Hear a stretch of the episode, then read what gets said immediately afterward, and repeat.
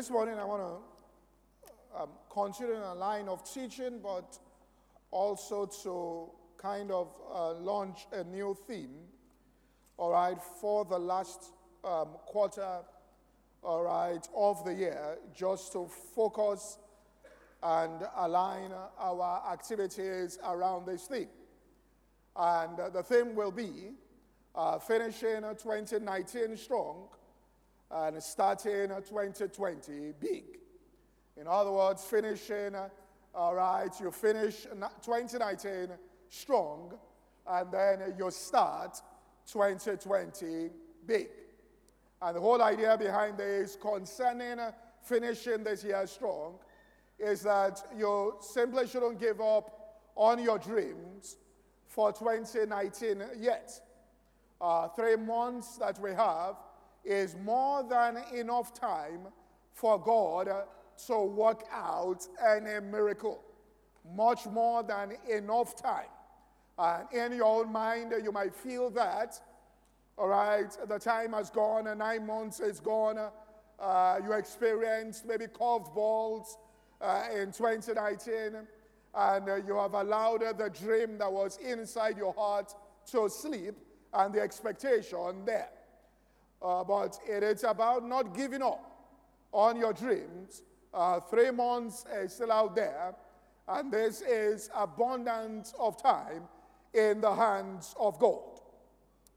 But more importantly, I want to talk about 4 things you need to, all right, look at and examine this morning. I will talk about more as the week goes by. But more important than any other growth-producing practice in life, more important than any other growth-producing practice, is the presence and reality of spiritual empowerment. In other words, when a person is not spiritually empowered, then you might have right practices, but it will not yield the desired result.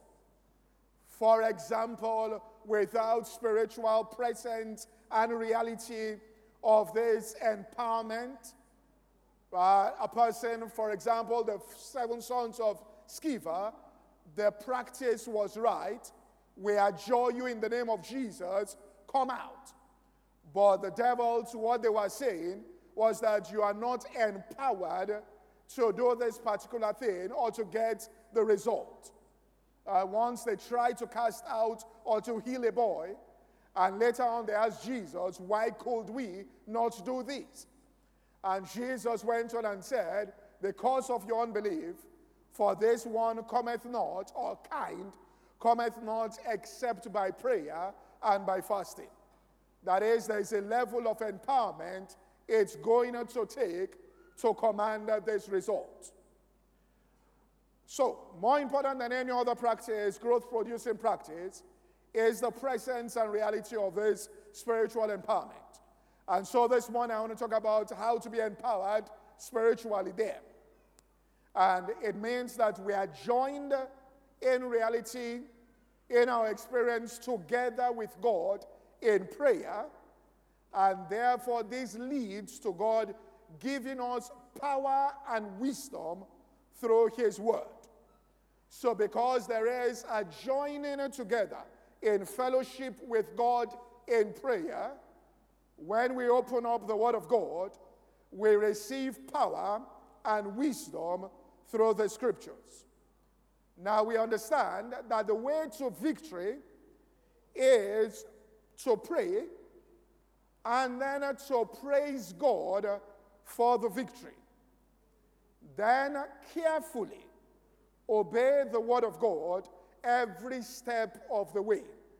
So the way to victory, as David said, I called upon the Lord who is worthy to be praised. So shall I, or that is the strategy, to be saved from all of my enemies. And so you call upon the Lord with a voice of praise, but then it is important that you then carefully obey the Word of God every step of the way. So every step of the way, you obey God's word. You look at what the word of God is saying, and you obey God's word. So you are praying about something. Let's say you need a victory in a particular situation. You're praying about it, praising God for the promised victory. You open up the word of God. Then every instruction that he gives, obey it. And that's how, all right, there's a release of power and wisdom into your situation. Human solutions, therefore, apart from God's guidance, only brings about more problems and causes the situation to get more complex. All right, so you bring out human solutions apart from God's guidance. So people can pray and kind of just manufacture. All right, I mean, Dr. Yonggi Cho, when they were going to build their massive church and they got the land, it was in the new city in South Korea. It's just like saying Eco Atlantic, so you want to move your church there, and there was nobody there yet. And so they were looking for how to finance the project. They prayed about it, and he decided and just received some human suggestion that they should build, all right, high-rises in the place, and that people will come in, and from the money they get in leasing out, all right, the apartments there, they will be able to fund the church.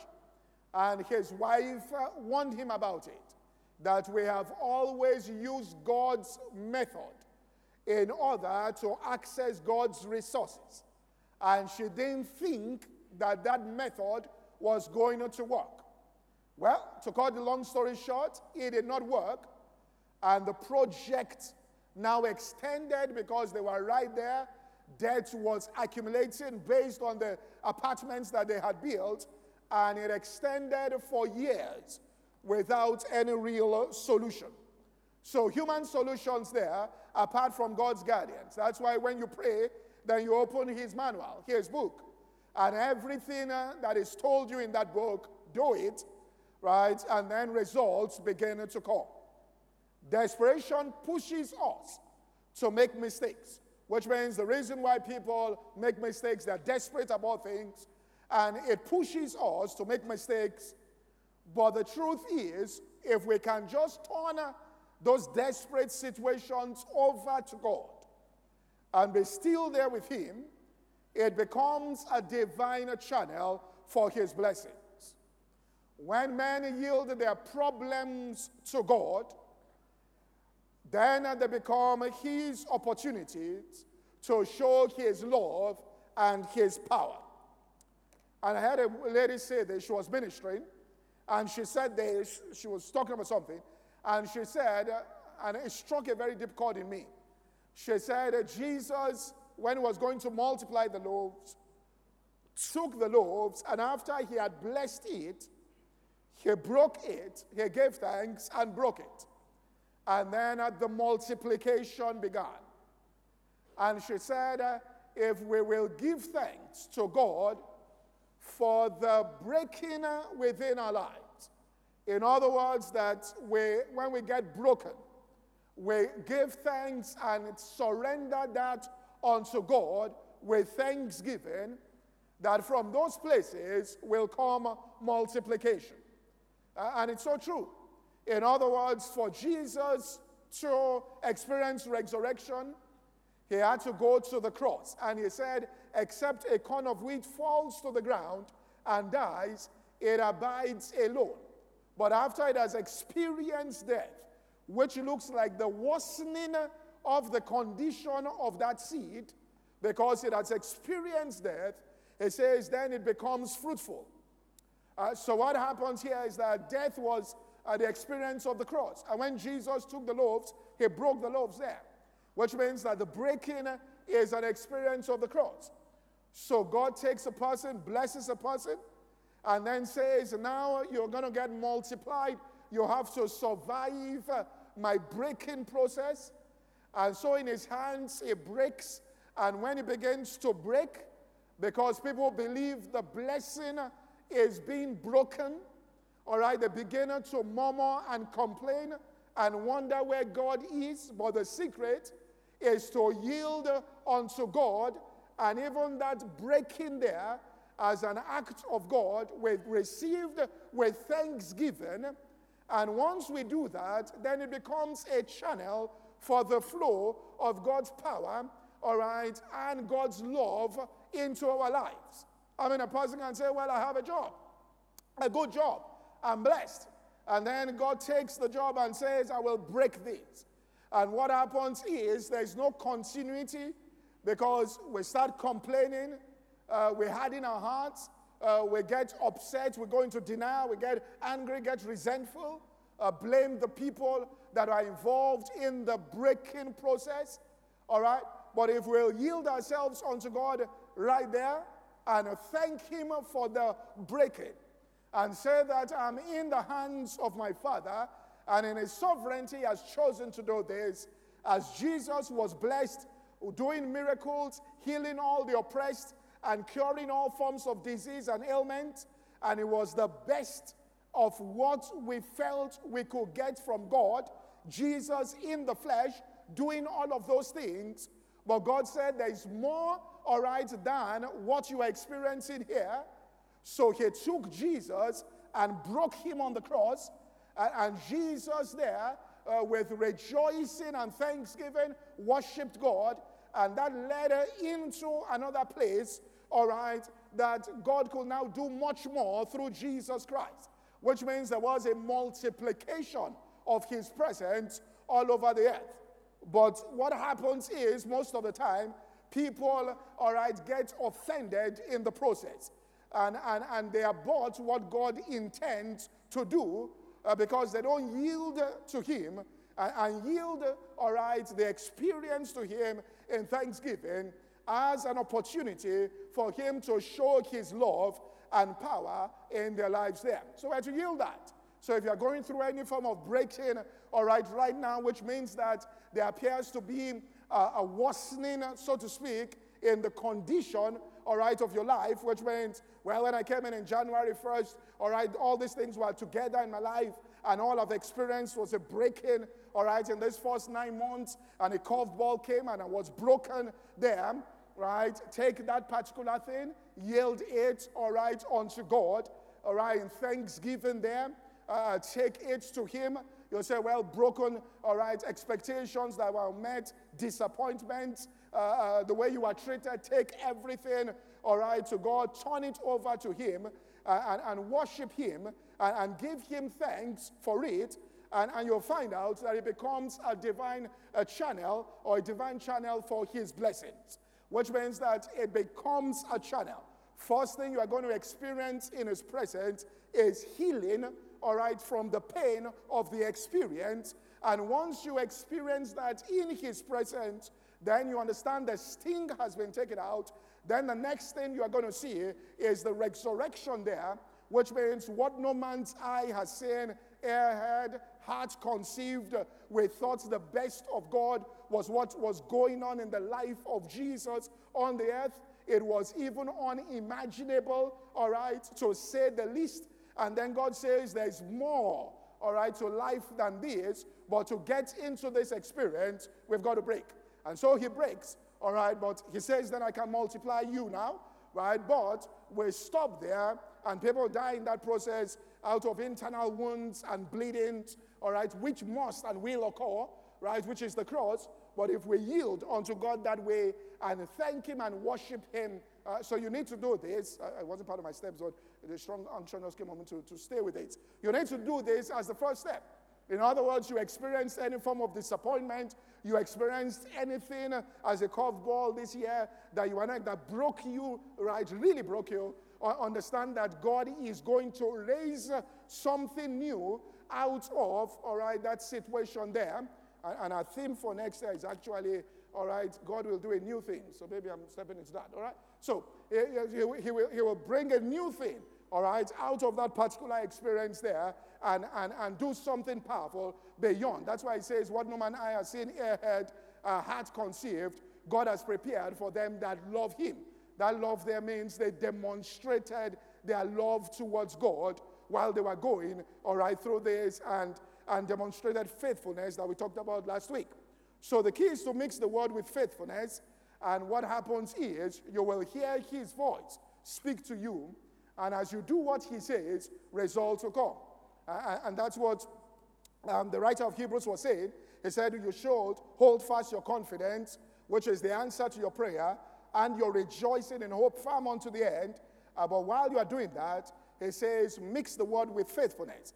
He says, so what's going to happen is there will be a breaking process here. It says, harden not your heart, as in the day of provocation, the day of temptation in the wilderness. He said, harden not your heart, which means the breaking, all right, is occurring. Harden not your heart in that particular day, which were there, yield unto him, because it's going to yield, all right, things, massive things within your life. So spend time thanking God, right? I know it's counterintuitive, thanking God for these contrary things, thanking him and taking the situation and saying, I worship you with this. I bring this breaking process before you in worship, all right? I bring it before you and sing before him there, and you'll see what God will bring out of that particular situation there. So the four things I want to talk about in addition to this in terms of empowerment is, first of all right, in this last 3 months, learn to pray with faith from a pure heart. Hebrews chapter 10 and verse 22. Learn to pray with faith from a pure heart. Now in Hebrews chapter 10 and verse 22, it says, let us draw near with a true heart in a full assurance of faith. That's what we're talking about. Having our hearts sprinkled from an evil conscience and our bodies washed there with pure water. So it says, let us draw near with a true heart in the full assurance of faith.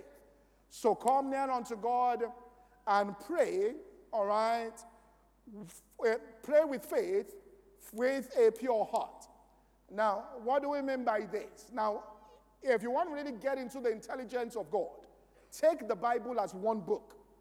And even where you struggle with things, just understand it's the same person that wrote the entire book from Genesis, all right, to Revelation. So if we look at Psalm 24 and verse 3 to 5. Look at this here, Psalm 24, 3 to 5. It says, who shall ascend into the holy hill of the Lord, and who shall stand in his holy place? It gives us the description. He that hath clean hands and a pure heart, and one that has not lifted up his soul unto vanity or sworn deceitfully. In verse 5, it says, he shall receive the blessing, that's the empowerment from the Lord, and righteousness from the God of his salvation. So it talks about coming there, put up verse 4, it says, come in there, all right, with clean hands and a pure heart, all right, approaching God that way. Now, let me also read one more scripture in the New Testament, so I settle this with this. This is exactly the same thing that James was talking about in James chapter 4, and I believe in James he was quoting what, all right, and the same thing the writer of Hebrews was saying. In James chapter 4, he was saying this, and verse 7, all right, and 8. Submit yourselves therefore unto God, resist the devil, and he will flee from you. Draw nigh unto God, and he will draw nigh unto you. Which means if you move close to him, you will feel his presence. And how do you draw nigh unto him? Cleanse your hands, you sinners. Sinners, that means where you have made mistakes. Purify your heart. Put up Psalm 24, verse 4. Look at, he lifted it from what David said. He that hath clean hands and a pure heart. James 4 there and verse 8.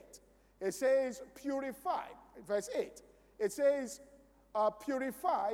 Draw nigh unto God, he will draw nigh unto you. Cleanse your hands, you sinners. Purify, all right, your heart. You're double-minded. And then he went on with that.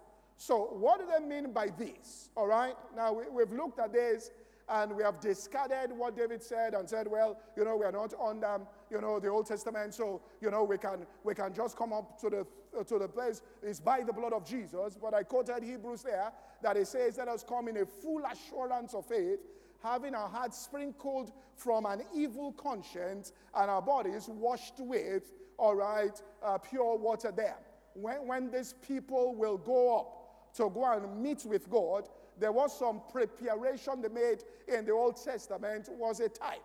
And this is what he was talking about. So to come there and pray with faith, from a pure heart. Number one, if there is any known sin, that's sin that you know that what you are doing is sinful, in the eyes of God, you are coming up to God in prayer, don't run away from him. But even if there is ongoing practice of sin in your life, don't run away from God. You cannot solve the problem outside of God. You can never solve the problem outside of him. Mistake Adam made. As God was coming with the solution, Adam came with these fig leaves that he tied around himself, or leaves rather, that put around himself, and God said, no, the solution here is a blood sacrifice, and wrapped him around.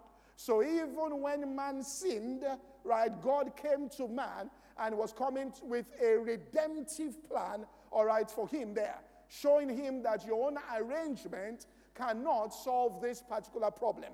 But if there is ongoing sin, now confess that known sin unto him and bring it to God in prayer, which means when you're praying, come to him with it and open your heart to him in prayer. Now, don't run away from God and think that you can please him by your own personal human struggle for victory. Bring it to him and then ask him in the place of prayer, which is what they call repentance, to turn your heart away from it, and to turn it towards him, which is in repentance. So go to him, acknowledge it, and ask him to turn your heart away from that particular thing, and turn your heart to him. David prayed this way, and I'll show it in the New Testament. Psalm 119 and verse 25. He said this, my soul cleaveth unto dust. To cleave means there's an inordinate affection for something that is of the flesh, called it dust. My soul cleaves unto this thing. It's holding onto this thing. He said, quicken thou me according to thy word. Which means quicken me here. My soul is holding on to this. Remember, the Bible says God is the one who is at work in you, both for you to will and to do of his good pleasure. Except God performs the task in you, it cannot be accomplished. So David went to him in prayer and said this, put out the scripture, my soul cleaveth unto dust, which was an acknowledgement of what was going on. Then he asked him, quicken thou me according to thy word, which means you have given me your word, which is the standard for my life. Now I need you to quicken me so that I can live, and walk according to this word. Why is this important? In Ephesians chapter 2 and verse 1, how did we get out of, the sinful life? It says, and you hath he quickened, who were dead in trespasses and sins. In other words, wherein in time past, now get there, you walked according to the course of this world, according to the spirit, or prince of the power of the air, the spirit that now walketh in the children of disobedience, in whom we had a conversation in time past in the lust, fulfilling the desires of the flesh and mind and of nature, which means you were quickened out of it. So to get you out of any, inordinate thing there, a practice of sin, it takes a quickening, which means God himself. It cannot be done outside of this. Many people are struggling and wonder, why am I struggling? You have to ask God. That's why the Bible says in John, if you see your brother sin a sin which be not unto death, you shall ask God life for him. That's what it says. You will ask God to quicken him. In other words, there's a shortage of life in his soul. So the soul is cleaving onto things there. And so the person needs to be quickened, according to the word of God there. Thank you for listening to today's podcast. To listen to the full message or any other message, please visit our website at www.insightsforliving.org. For any inquiries, please call 0818-600-0082. God bless you.